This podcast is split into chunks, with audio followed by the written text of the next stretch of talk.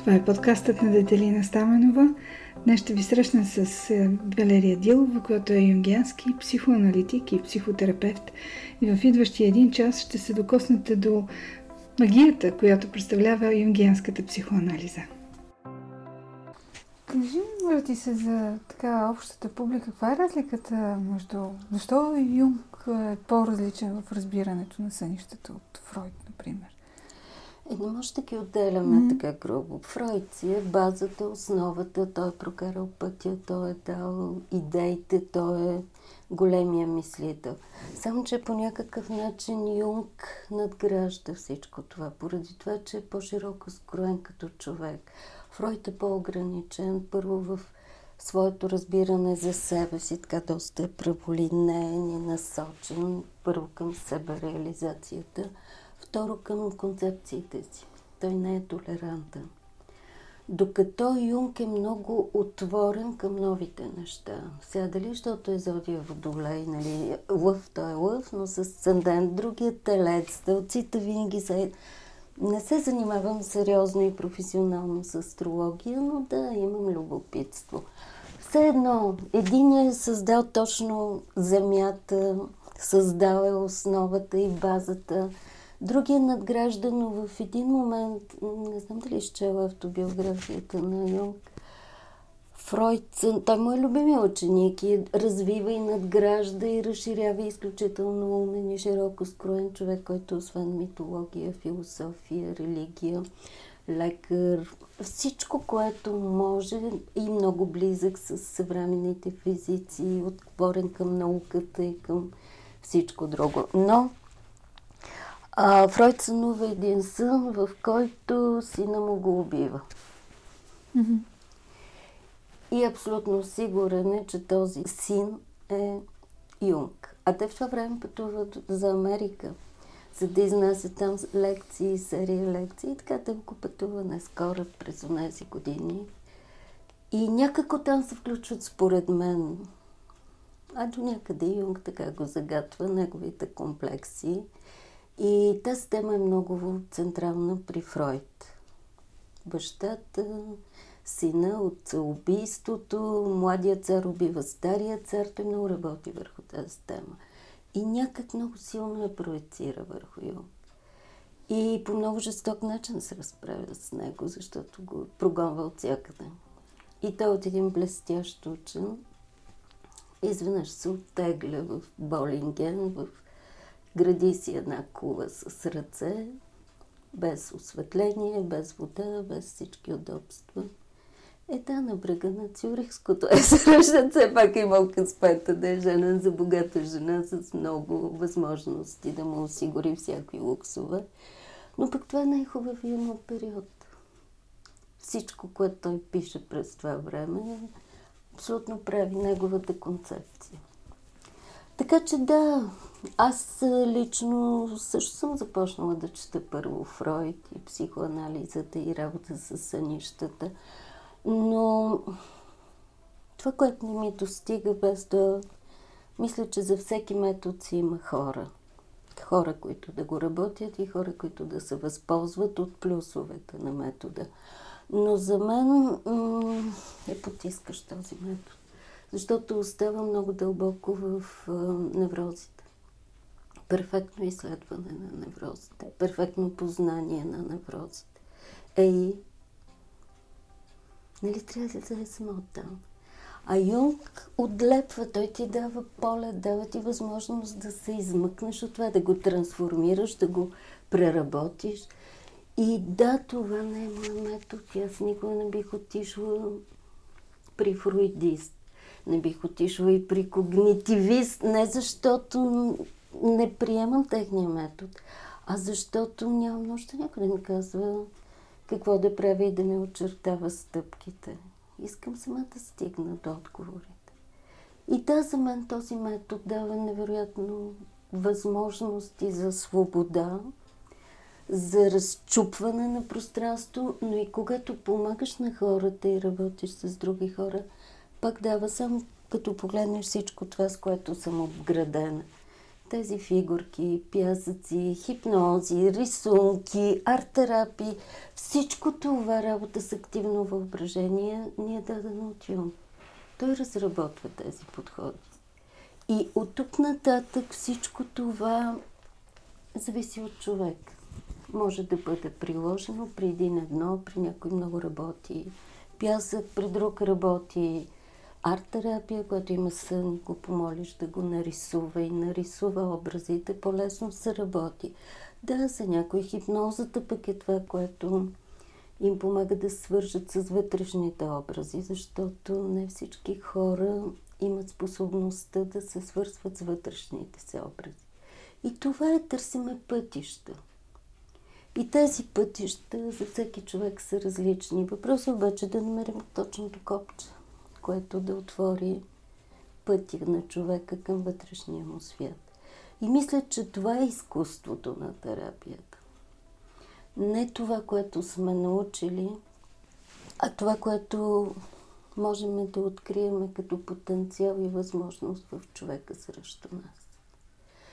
И да, обичам сънищата, защото за мен те са най-естествения източник на информация и на връзка с вътрешния свят. Какво ти дават сънищата в терапията? Каква порта са те за теб? На първо място а, ми дават някаква, така отварят една лека вратичка към вътрешния свят на човека. Но много се пази от това да не се хвърлям в свободни интерпретации, импровизации – и за мен е изключително важно, когато човек дойде с някакъв сън, все пак да имам някаква представа. Какво случва с него, какви са неговите проблеми. И за мен сънищата са моментна снимка на състоянието на психиката. И да, важно е какво виждам, но един и същи образ може да се трансформира и развива в при един човек. И тази трансформация и развитие показва как той преработва нещата, които му се случват. И най-трудното е да разбереме какво се случва вътре в нас, в нашата психика. Защото ние някак се научаваме да се нагодиме към живота, да се адаптираме и да се съобразяваме с условията и да потискаме много неща. Само, че в сънищата точно тези най-дълбоко потисканите проблеми или пък обратно потенциал за развитие, който може да ни даде сили да се свършим с друго ниво на нашата същност, идват от сънищата. И да, най-често избликват тези потискани съдържания, комплекси, травми, страхове, фобии, всякакви неща, които така наречената сянка – това, което не искаме да видим, ама то ходи след нас. И няма как да избягаме от него. И колкото е по-светло, т.е. колкото повече съзнанието ни се опитва да осмисли, разбере, трансформира, изведе навън и разчисти някакви сенчести, тъмни съдържания – толкова по-лесно става наза и повече се свързва с този вътрешен потенциал, така наречения от Юнг Селф или нещо висше аз. Висшето аз, селф е това, което свързва съзнаваната и несъзнаваната част на аз. Но разбира се, несъзнаваната е като един океан, а съзнаваната е като едно малко островче в центъра или някъде в океана загубено. Така че имаме цял живот да изваждаме суша като японците, да разширяваме островчето, но то никога няма да стане голямо, колкото океана. Защото просто сме ограничени в нашите форми. Да, селфа притежава всичко. Той притежава. Той е и океана, и острова. Само, че ние сме острова с така, колкото повече това се нарича ос, аз селф от Юнг. Тоест, колкото повече увеличаваме тази връзка между и точно в този момент и океана е безкрайността, колкото повече връзка правим и разширяваме тази ос, толкова повече се разширява и потенциала нас. колкото повече разширяваме връзката между съзнаваното и несъзнаваното, защото пак в несъзнаваното селф е основният архетип, който е организиращи архетип на целостта и на свързаността между съзнавано и несъзнавано. Но там, там е и целият потенциал на аз. Там са инстинктите, там са възможностите за справяне, там е тази връзка, която осъществявайки, ние започваме да имаме по-голям диалог с нашата вътрешна същност. Аз за никога не може да стигне потенциала на селфа. Но колкото повече от този селф получава като информация и като... Това е нашия вътрешен водач. И всички тези знаци, синхроничности, сънища, по някакъв начин те са продуцирани от селфа, който обаче ни дава повече възможности да свързваме себе си със своята по-голяма същност. И с това Юн казва, че целта на индивидуацията, която е централна тема, т.е. процеса на вътрешно израстване, а, е аза да се свърже с селфа или обикновения слаб човек да се превърне в герой или в бого човек. Той пак е човек, но съдържа вече много от потенциала на аз, на селф. И това е, е голямата магия. И затова толкова митове, легенди, филми и каквото се сетиме. Ето това е вечният път, в който слабия човек израства до герой или бого човек. А героя и бого човека притежават една голяма част от потенциала на селфа, който обогатява и засилва потенциала на слабия аз на човек. Мисля, че всеки човек си ходи по своята пътека – и при мен обикновено идват хора, които сънуват, които имат сънища, които имат малко така по-отворена представа за нещата, които виждат знаците, защото всички получаваме знаци, в смисъл тези синхроничности, така наречени от Юнг. Те са около нас. И Юнг прекрасно ги обяснява и те имат дори научно обяснение. Случват се, да външни и външни фактори се пресичат някъде в някакво пространство. Но когато дойдат много мисловен тип хора, които са твърде рационални, твърде вкопчени или по някакъв начин изведнъж се появява някакъв сън, който ги разчупва и изнъж когато намерят и потвърждение, че той сън не е просто е така някаква фантазия – не казвам, че всички сънища са знаменателни и променящи живота на човек. Не всички сънища са прогностични. Най-често са компенсаторни. Сега разделил съм с гаджето, сънувам, че правя секса. Ми супер е! Да, имам нужда. Моята психика има нужда да преживее това, което е загубила. Най-много са компенсаторни. Но понякога се появяват, както този, който те разказах, сън, както други, които променят живота на хората. И това за мен е изключително важно. Знаеш, че за сънищата все пак е важен и личния контекст. Много малко хора сънуват, там е проблема. В смисъл, всички сънуват, но не всички имат нагласата да помнят и да обръщат внимание на сънищата. Когато дойде някой при теб и каже, аз имам повтарящи се сънища, Ами много е важно. Това са някакви модели, които зависи от кога ги има. Зависи какво помни от тях. Зависи дали се променят тези сънища. Зависи дали образите, защото понякога хората имат повтарящи се образи. Това също е елемент, който показва проблем или потенциал за развитие, ако те се променят. Но най-често, когато някой дойде и каже, аз имам от дете повтарящ се сън, е важно да разбера и да попитам, променя ли се този сън. Ако не се променя, това означава, че някаква травматична ситуация е активна, действаща и тя е като едно петно тъмно, което като цира и дълбае и дълбае и си стои в психиката.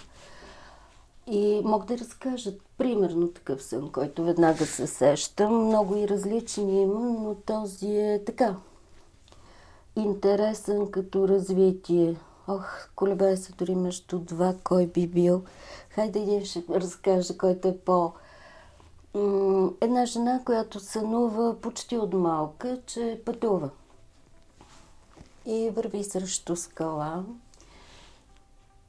И мига, в който вижда скалата, тя не може да спре и всеки път се блъска в скалата и се разбива и се събужда с вики ужас. И така един път, два пъти, три пъти това се повтаря, примерно на две-три години или всяка година поведнъж. Но мига, в който тя се качи и тръгне точно по този път, тя знае, че ще стигне и ще се разбие в скалата.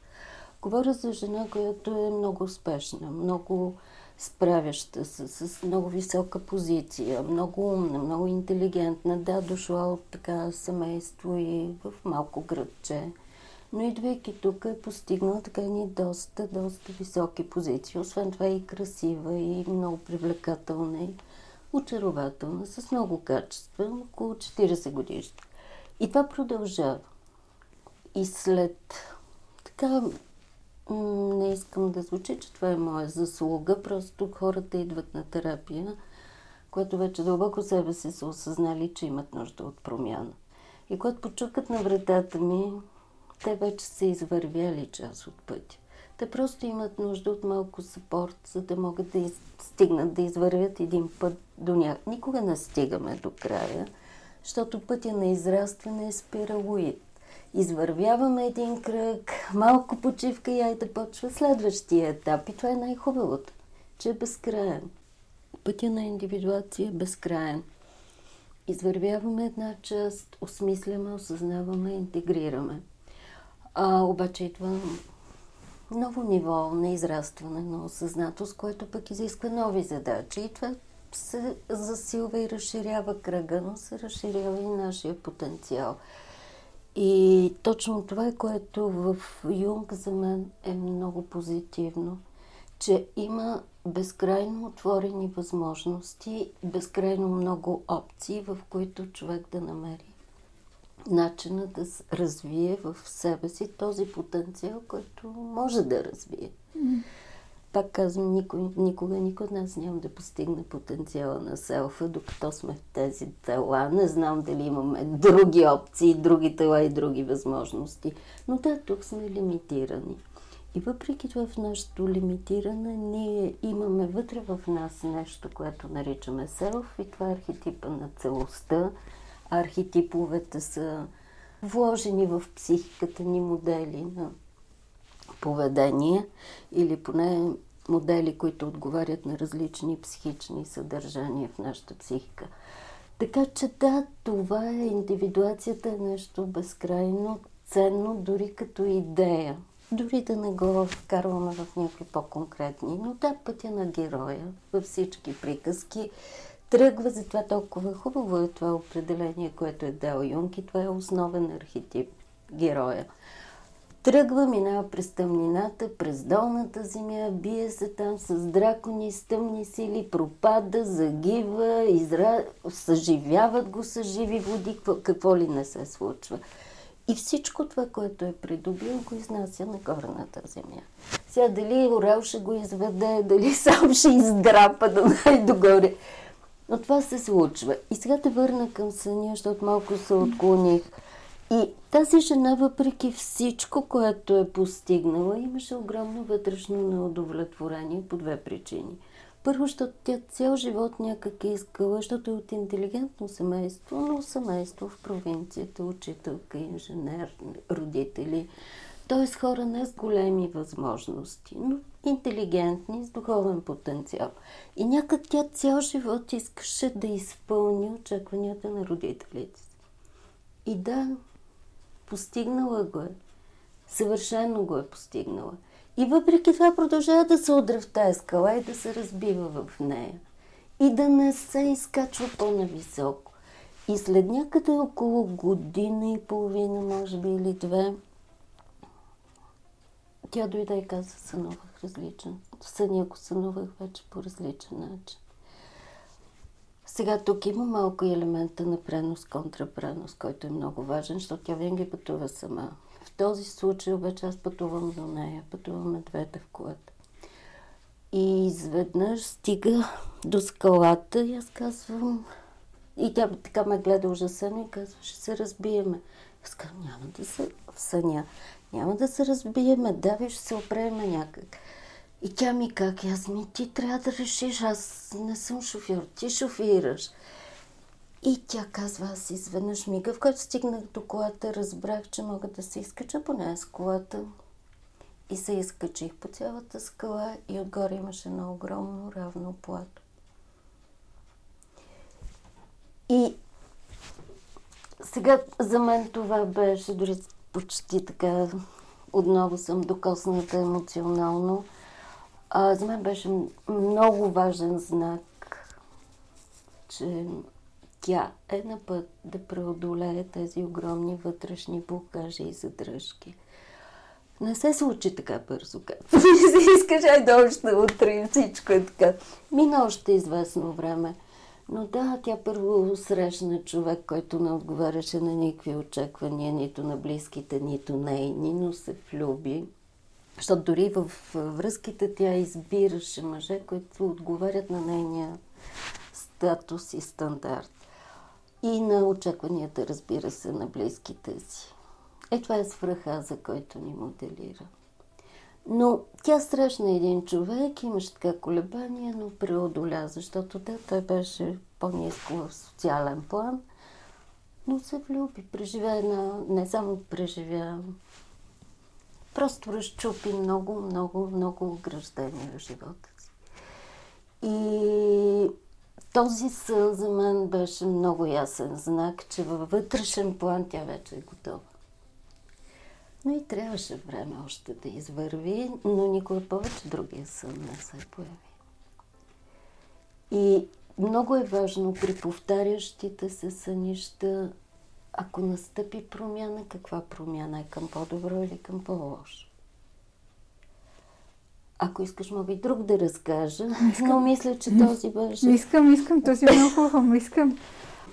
Друг сън пак на жена. Аз странно, но Обичам да работя с жени, някак са ми по-близки, въпреки че така всички, които ме познават, ме определят като човек с много силен анимус, с много доминираща мъжка енергия. Но ето тук това пространство ми дава възможност да свържа с моята женска същност. И да не бъда толкова силна и доминираща. Някак тук съм много приемаща и толерантна. Така както и да е. Сега нова, идва жена, която също така успешна, също не много щастлива и по някакъв начин и тя така стигнала е до някъде точно екзистенциална криза. ми не съм щастлива, имам. Тя има и семейство, и, и дом, и кариера, и професия и не е щастлива.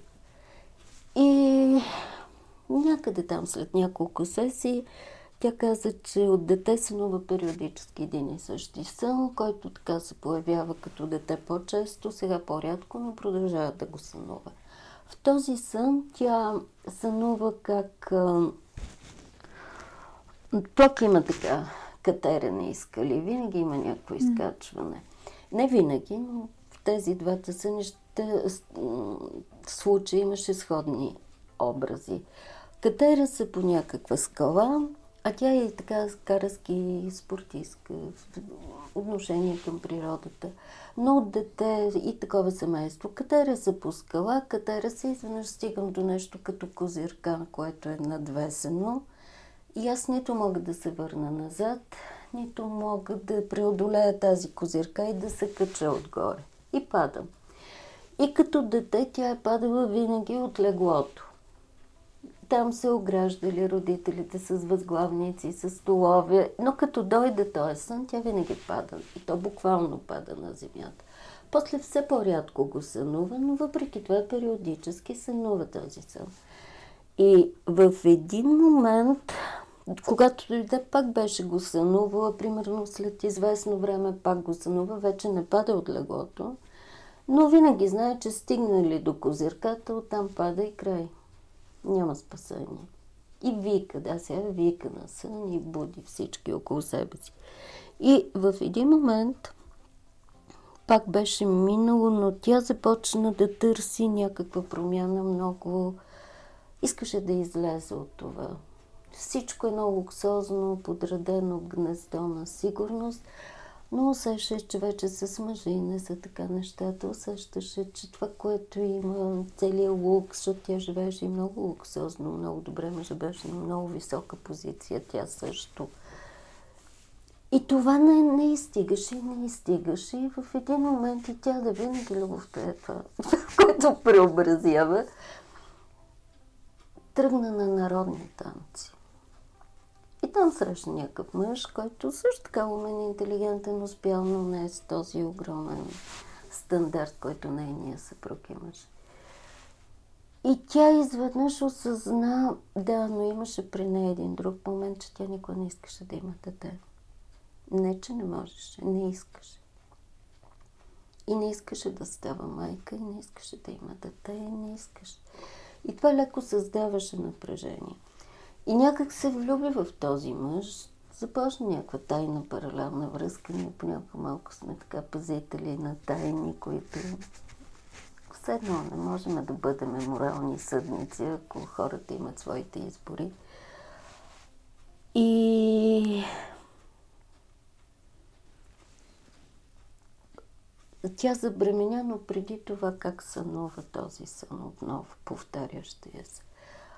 Пак върви нагоре, нагоре, нагоре по скалата. Над нея е козирката. И тя изведнъж си казва, ама защо аз винаги продължавам да вървя? Я да се огледам. Оглежда се, поглежда в дясно и вижда, че има пътека.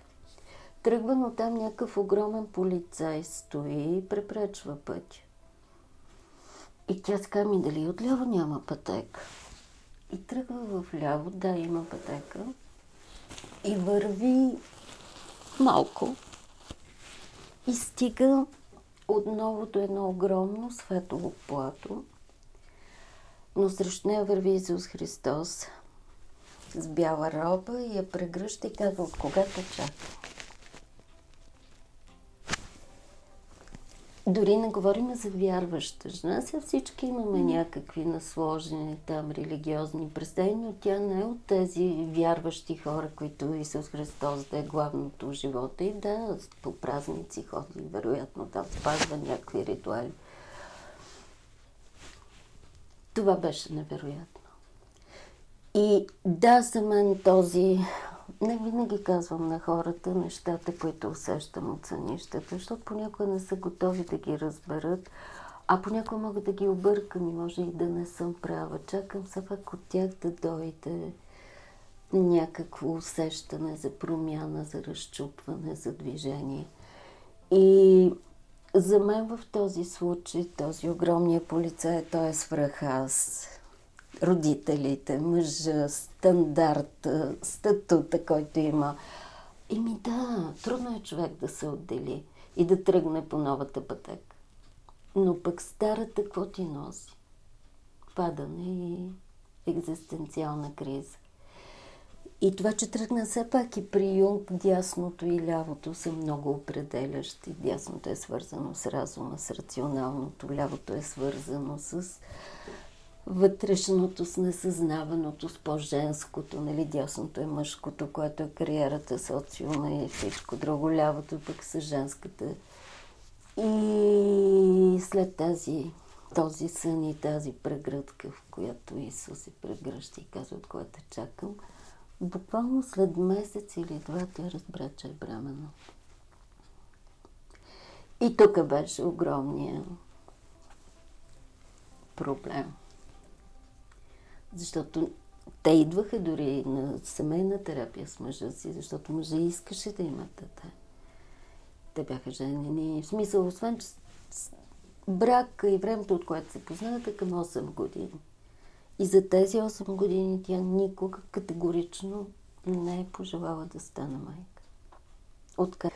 Колко бързо минава времето с теб?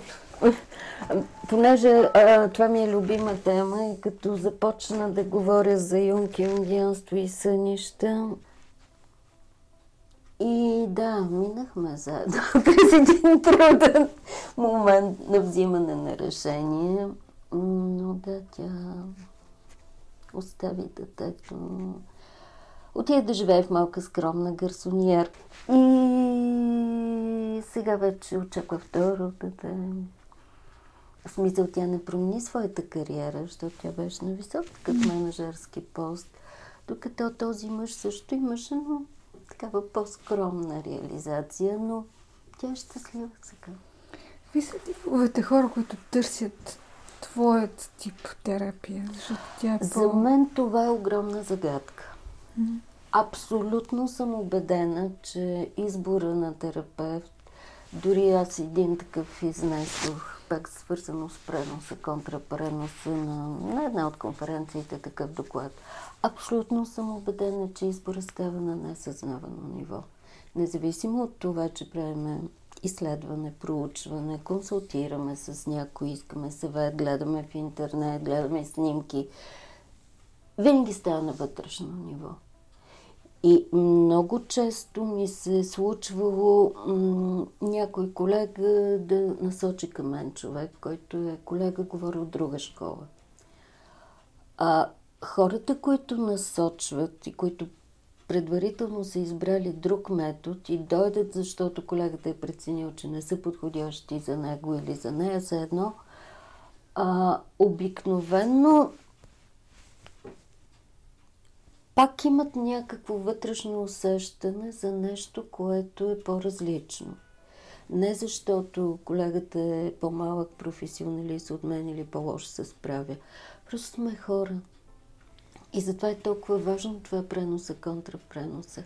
Както те правят към нас преноси, така и ние правиме. И безброй пъти, да не кажа десетки и стотици, ми се е случвало да дойде човек и започвайки с него работа да открие, че той идва, за да ми помогне да реша някой свой нерешен проблем. Много е странно, но при мен това се случва. И то работи. Или да дойдат хора, които са абсолютен мисловен тип и аз се чуя какво да правя с тях, защото не поддават нито на сънища, не ги намират, струва им се глупаво и смешно, не поддават на образи, гледат на всичко това с насмешка и продължават упорито да стоят. И аз защото пък аз съм интуитивен тип и малко смисловния, особено ако е сетивно мисловен. Това е друг свят, то просто е обратно на моя свят. И понякога имам затруднения с мисловен тип хора. Но когато си каже ми, що ми идва и стои, значи нещо мога да му дам, да видя какво мога да му дам. И почвам от тук, от там да го притискам, да вадя. И странно, че понякога дори тези хора започват изнъж ми звънне, много развълнуван, казва, аз сънувах сън. Ма ти сънуваш всяка нощ сънища. Но понеже не, не вярваш в сънищата и ги намираш за глупост, не искаш да ги запомниш, просто твоята психика ги отхвърля.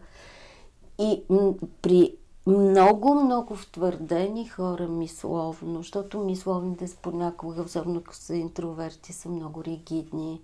Много трудно допускат нещо да се промени, защото те го чувстват като нарушаване на собствената си цялост и значимост. Те са типичните хора, които си изграждат лабиринта, влизат в него и няма излизане защото не искат да излязат, защото им е много сигурен. И много често мисловният тип сънуват как тичат по коридори или ходят по коридори и въртат. И все са някакви конструкти, които ги държат затворени и ги държат затворени в тяхната собствена котия, която са си изградили, защото мисловният тип вярва в концепти и не иска да ги нарушава.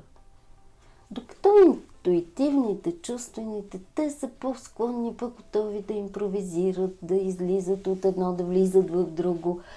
Обожавам да работя с интуитивни чувствени хора като мен, защото знам колко е от тук, от тук, от тук и веднага нещата стават други. Ама за другите е предизвикателството. И да, м- пак мога да разкажа един случай – пак жена. Мога и за мъж да разкажа, но аз обичам повече женската тема. Както казах, а, жена, която изключително, изключително мисловна, а, не тя към мен насочи нейна приятелка, която идваше преди време, но те са много различни, но са израснали от деца. И тази приятелка ми, ми е казала след време, когато се ме питала, че тя от дете е била, ма винаги пълната отличничка, винаги най-умната, винаги председател, винаги това. След това университети, винаги е номер едно. Ма винаги е номер едно. Отделно, че е много красива, но като ледена кралица, такова излъчване има. Умна, красива, сини сини очи, като те погледна така да пронизва, защото тя като че ли вижда през хората. Някаква невероятна сила има. И в същото време и най-силните си имат слабите страни. И да, и при нея започнаха да буксуват нещата в семейен план и така връзката. Всичко друго е перфектно. И като заговоря за сънища, тя само така ме гледаше с много лека ирония и презрение. С глупости ли сега ще ме занимаваш? Не го казва, но погледа и говореше всичко. Аз обаче те по упоритам. Някои са, все пак не съднували, не, не станали.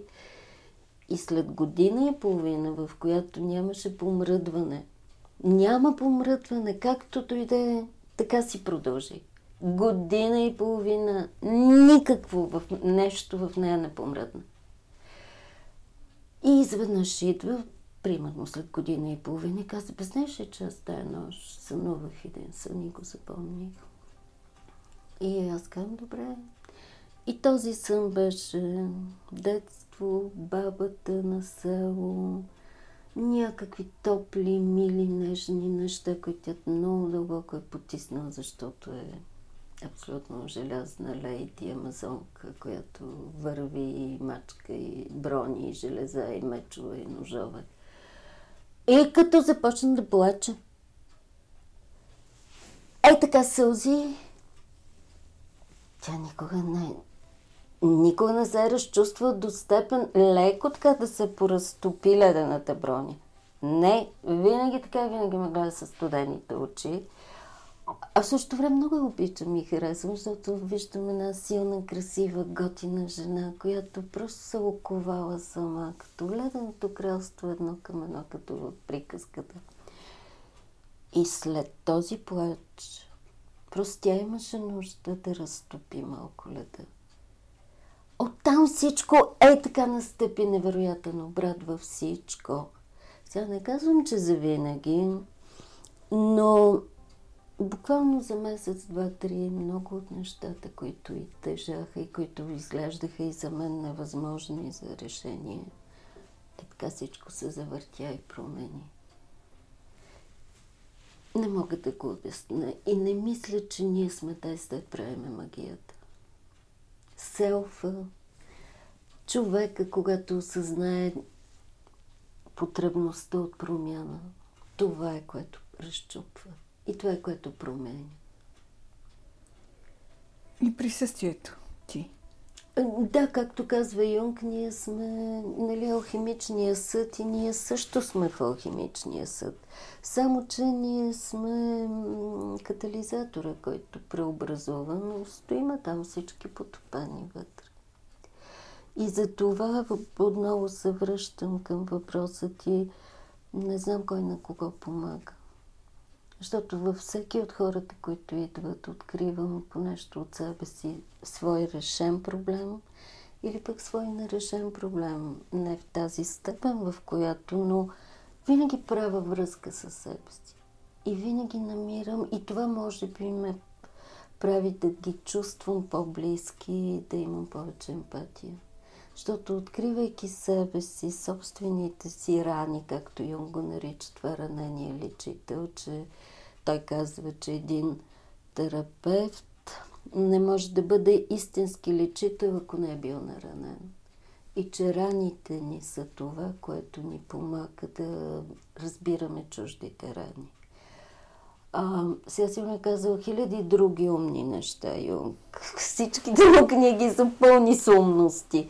Но в различни ситуации просто идва сентенция, която е извлек от нещо, което той е написал в някаква книга, но това е извод, който за мен става като мишалон по пътя.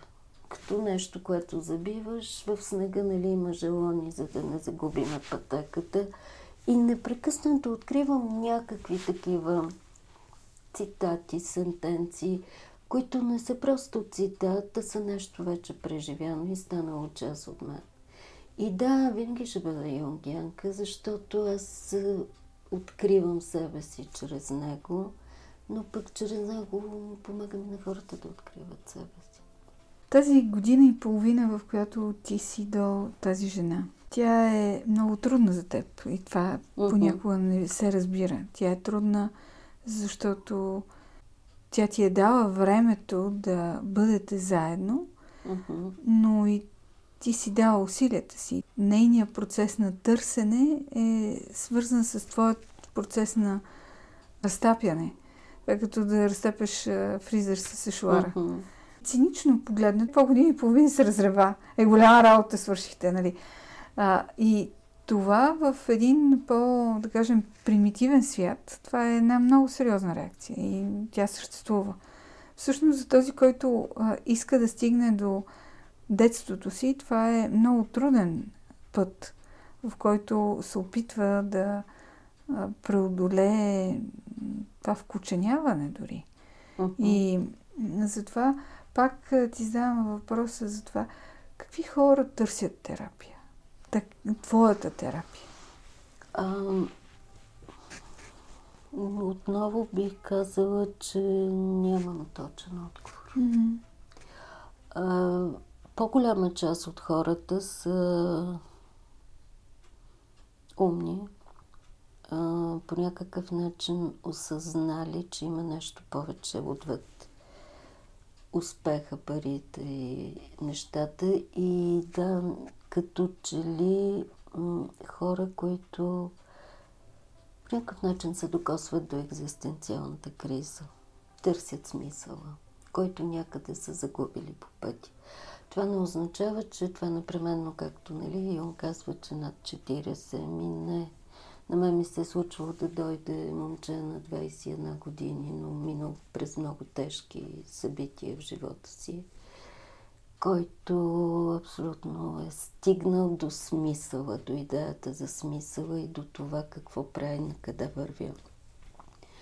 А, да, идват и хора, случаи, мисля да дойде човек, който е на бивш министър, който е преживял инсулт и вече е трудно подвижен, но не е загубил разсъдъка си, но е излязъл извън всичко това, което е в неговия живот е бил поради това стечение на обстоятелствата. И в този човек видях такова детско любопитство и търсене към другата страна на живота. Защото и такива гранични състояния, когато живота и смъртта се доближават и сливат почти, а, могат да пробудат огромно желание за промяна и търсене. Да, вероятно, друг човек би се радвал на старините си, на това, че е оживял.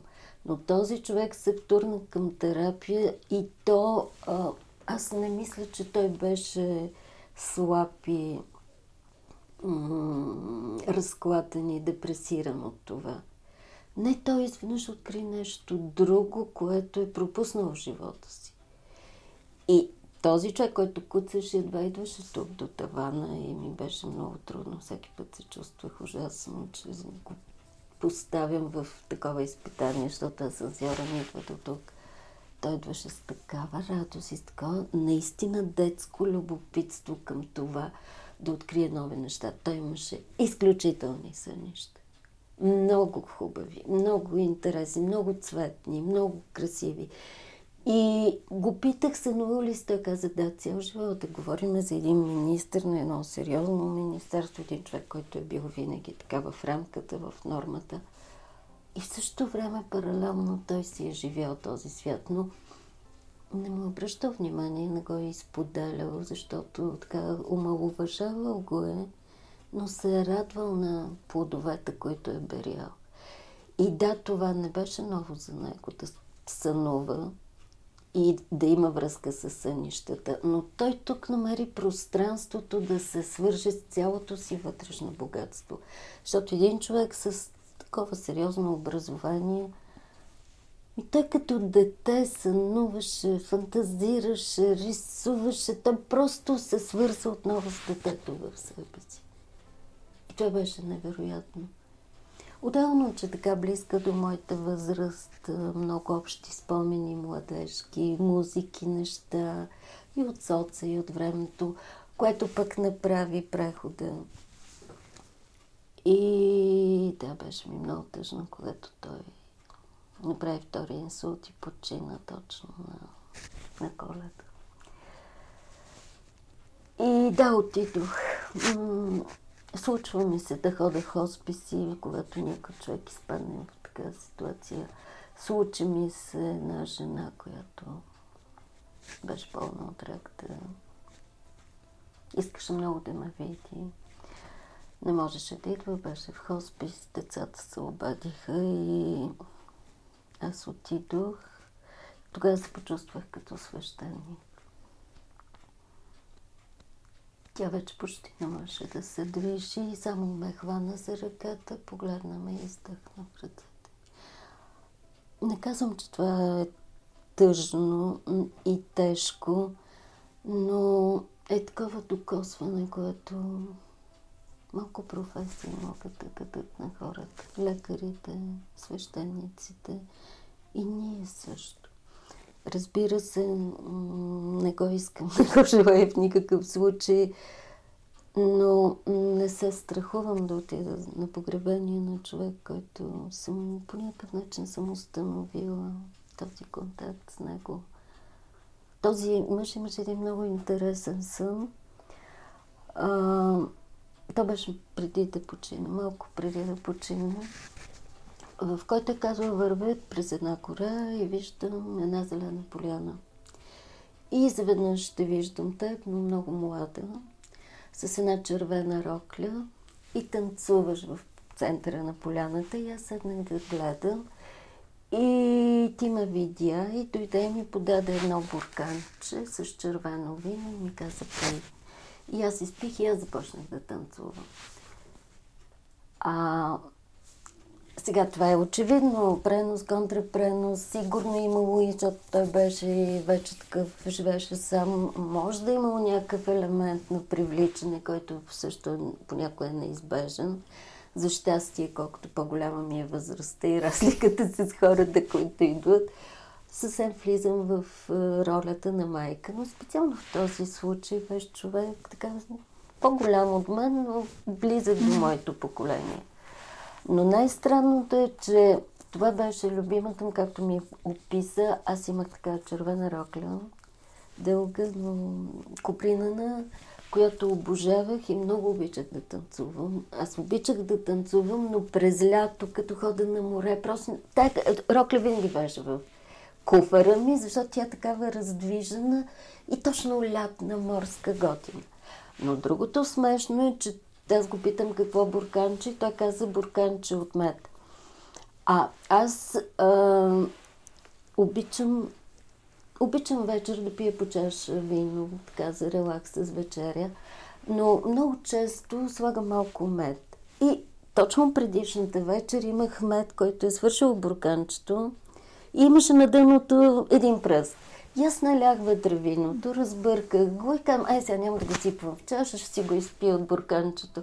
Не, обясни ми как се случва. Ето това е, което е магията в нашата професия и което ме кара винаги да бъда и аз изненадана от нещата.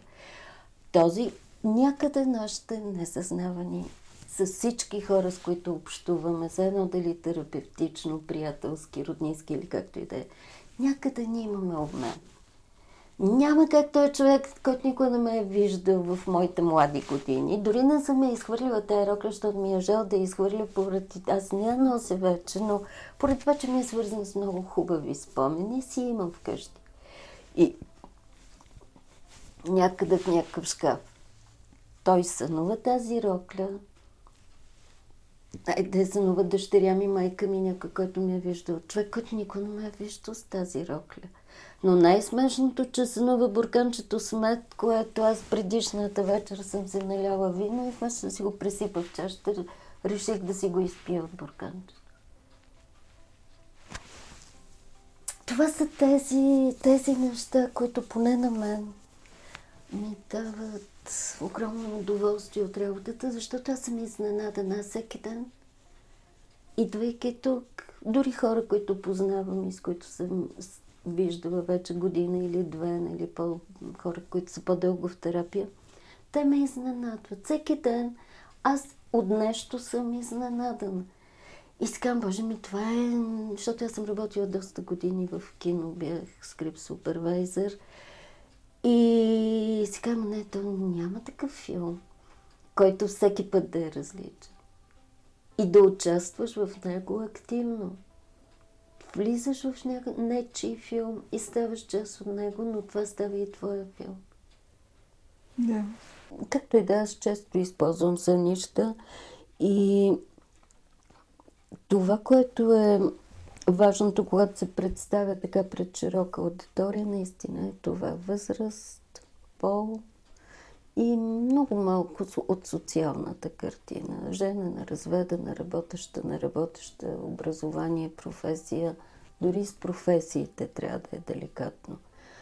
Но това, което някак във времето, понеже ме покани един професор, който някъде ме е слушал да изнесе лекция точно за сънищата в БАН, аз с голямо притеснение отидох, защото все пак не се възприемам като учен. Аз по-скоро се определям като емпирик практик и в моя си живот всичко е на база емпиричен опит, което ми дава някакви познания.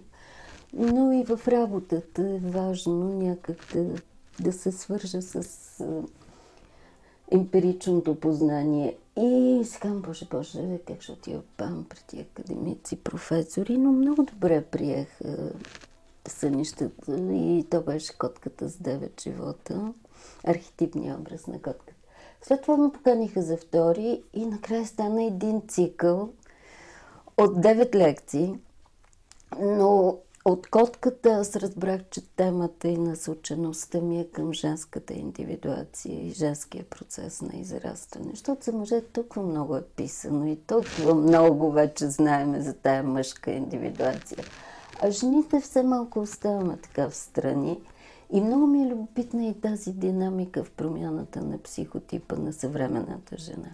Вече една жена на 40 не е жената на 40 от преди 40 години. Абсолютно. Една жена на 60 в момента не е една жена на 60 от преди 60 години. Да, това е също много важен.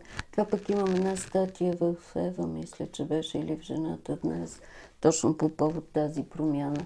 Но другото, което все пак мисля, че е много важно, че някак жените и по времето на Юнг, включително и тези жени последователки на Юнг, които всички са били негови или пациентки, или студентки, или всички остават на етапа жената жертва, която чака Спасителя.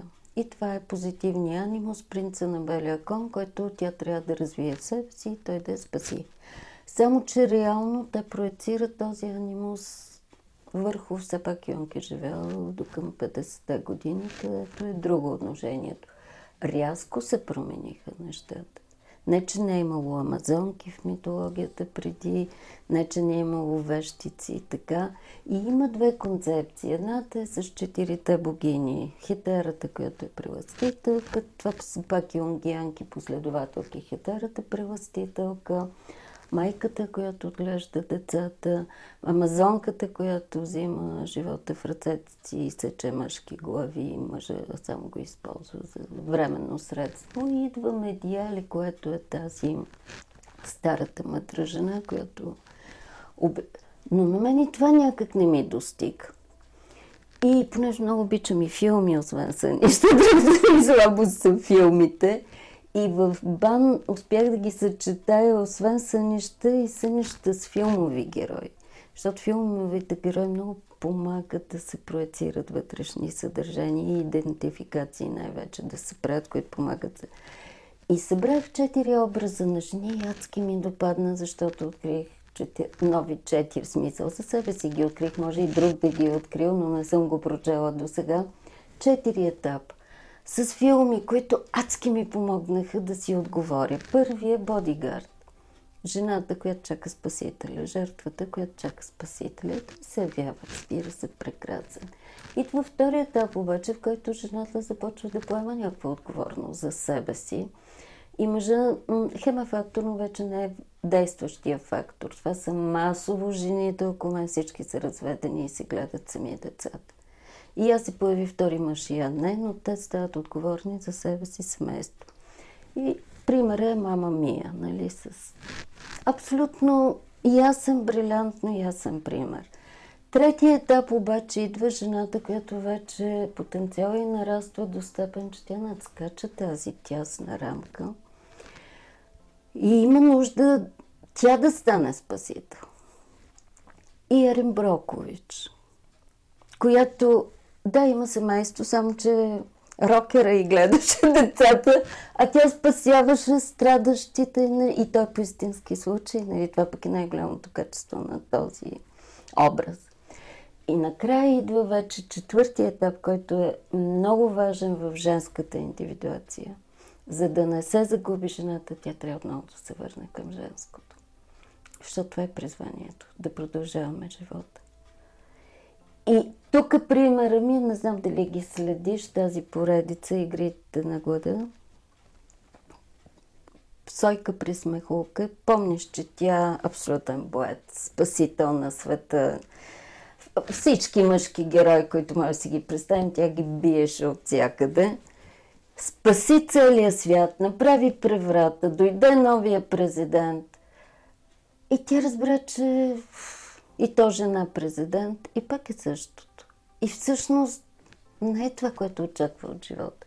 И не знам дали помниш финалния кадър на финалната серия от Цойка при смехулка, когато тя се върна в дома, бяха убити вече и майка и сестра и тя се върна и там имаше една котка, котката на майката, която беше оцеляла в празната къща. Появи се този, който я обичаше и последния кадър е тя, дето винаги с лъковете, стрелите и черните кожени дрехи. Изведнъж е с ро... постригана косичка, с роклена цветенца, седнала в една огромна зелена поляна с много цветенца и кърми бебе.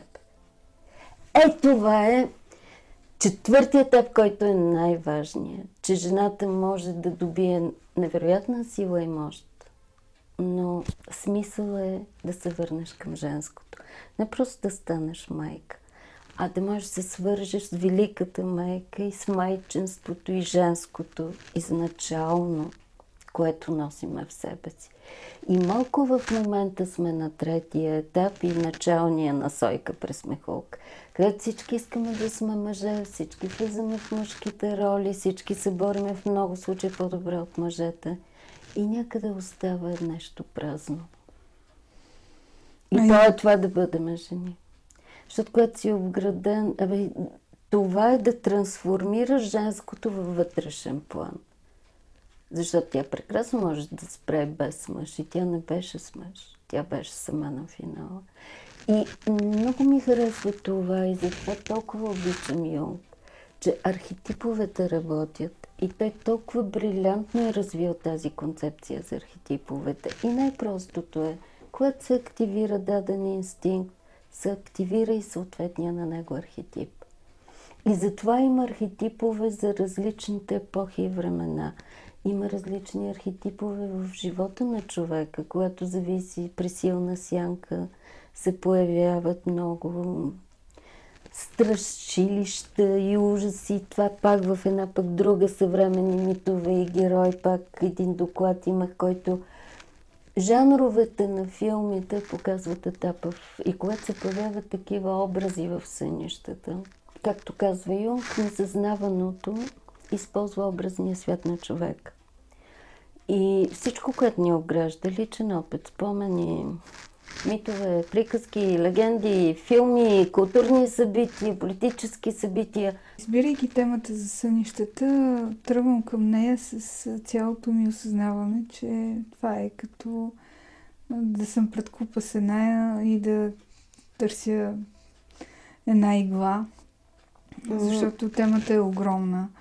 И аз само я отварям. Не я разглеждай като една тема. Да, и заради това, това е... от, отказвам се да... Сънища, но в годините, извиня, че те прекъсвам отново, в годините стигнах до това, че все пак има някаква тематичност в сънищата. И те, освен това, което ти казах, както филмите, нали, филмите на ужасите, жанрово са свързани, когато сянката е доминираща. После идват тия, почват да се бият героите, битката с сянката, идват екшените и супергероите. После идват тия биографични филми, в които вече личността е утвърдена.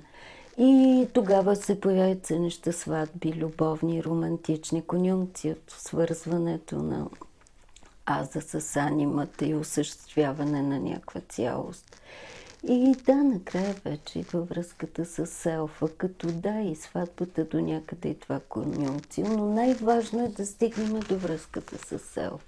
А селфа е, нали, нашето вътрешно аз, което се проявява в различни, по различен начин. Но колкото сме по-близко до селфа и колкото повече имаме връзка с него, толкова повече се разширява нашия аз. Защото има обмен – в началото обикновено нямаме никаква връзка с селфа. Говоря, когато сме потиснати в криза, човек се чувства сам нещастен, сянката го обсебва. И колкото повече започва да открива своя потенциал, започва да открива и тази вътрешна сила, която нараства, нараства, нараства. Така че пак това е модела, който Йонг е заложил в пътя на индивидуация. Среща с архетиповете на промяната, среща с различни, преминаване през различни етапи. И отново казвам, да, той стига до третия етап, в който мъжът става герой, спасява принцесата и се жени за нея. Ами това си мъжката индивидуация.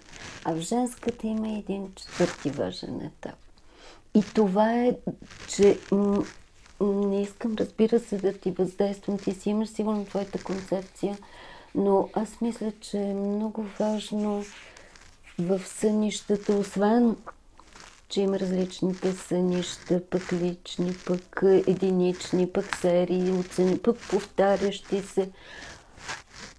Много теми има в сънищата, които в крайна сметка може би трябва да имаш нещо, което да е защо и как съня е важен и защо и как е добре. Да, защо е важно? Защо е? Това като че ли е най-основното. И аз като юнгианка мога да кажа, че Юнг казва, че сънищата са моста и връзката между съзнавано и несъзнавано.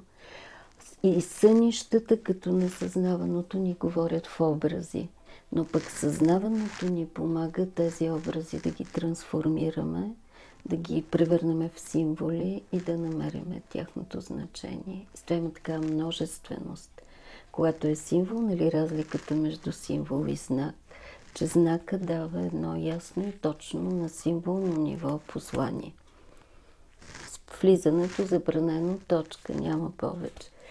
Но когато видиш знака влизането забранено и той се превърне в символ, който ти носи послание от това да нарушаваш, да приемаш, да влизаш, да излизаш. Тоест знака може да се превърне в символ и символа може да стане знак. Но връзката с несъзнаваното е символния свят и метафорите също.